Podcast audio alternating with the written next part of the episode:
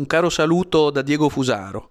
Sono eh, incredibili le parole pronunziate dal ministro della Salute eh, Speranza, il quale Speranza, secondo quanto riportato da Repubblica, rotocalco turbomondialista, nonché voce del padronato cosmopolitico e ultimamente anche del nuovo leviatano terapeutico, ebbene Speranza così ha detto, cito l'articolo di Repubblica del quattordici novembre duemilaventi. Lo stop di Speranza, con questi morti di Covid è lunare parlare di un Natale normale.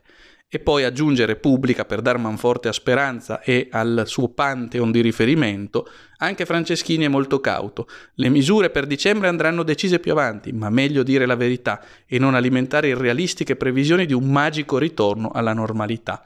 Ecco, secondo Speranza, col suo sguardo sempre vigile e lucido, eh, è lunare parlare di un Natale normale. Secondo Franceschini, quello che, come se nulla fosse, ha annunciato che si sarebbero chiuse dall'oggi al domani le attività dei musei e delle gallerie d'arte, le misure per dicembre andranno decise più avanti, ma intanto eh, sono irrealistiche le previsioni di un magico ritorno alla normalità.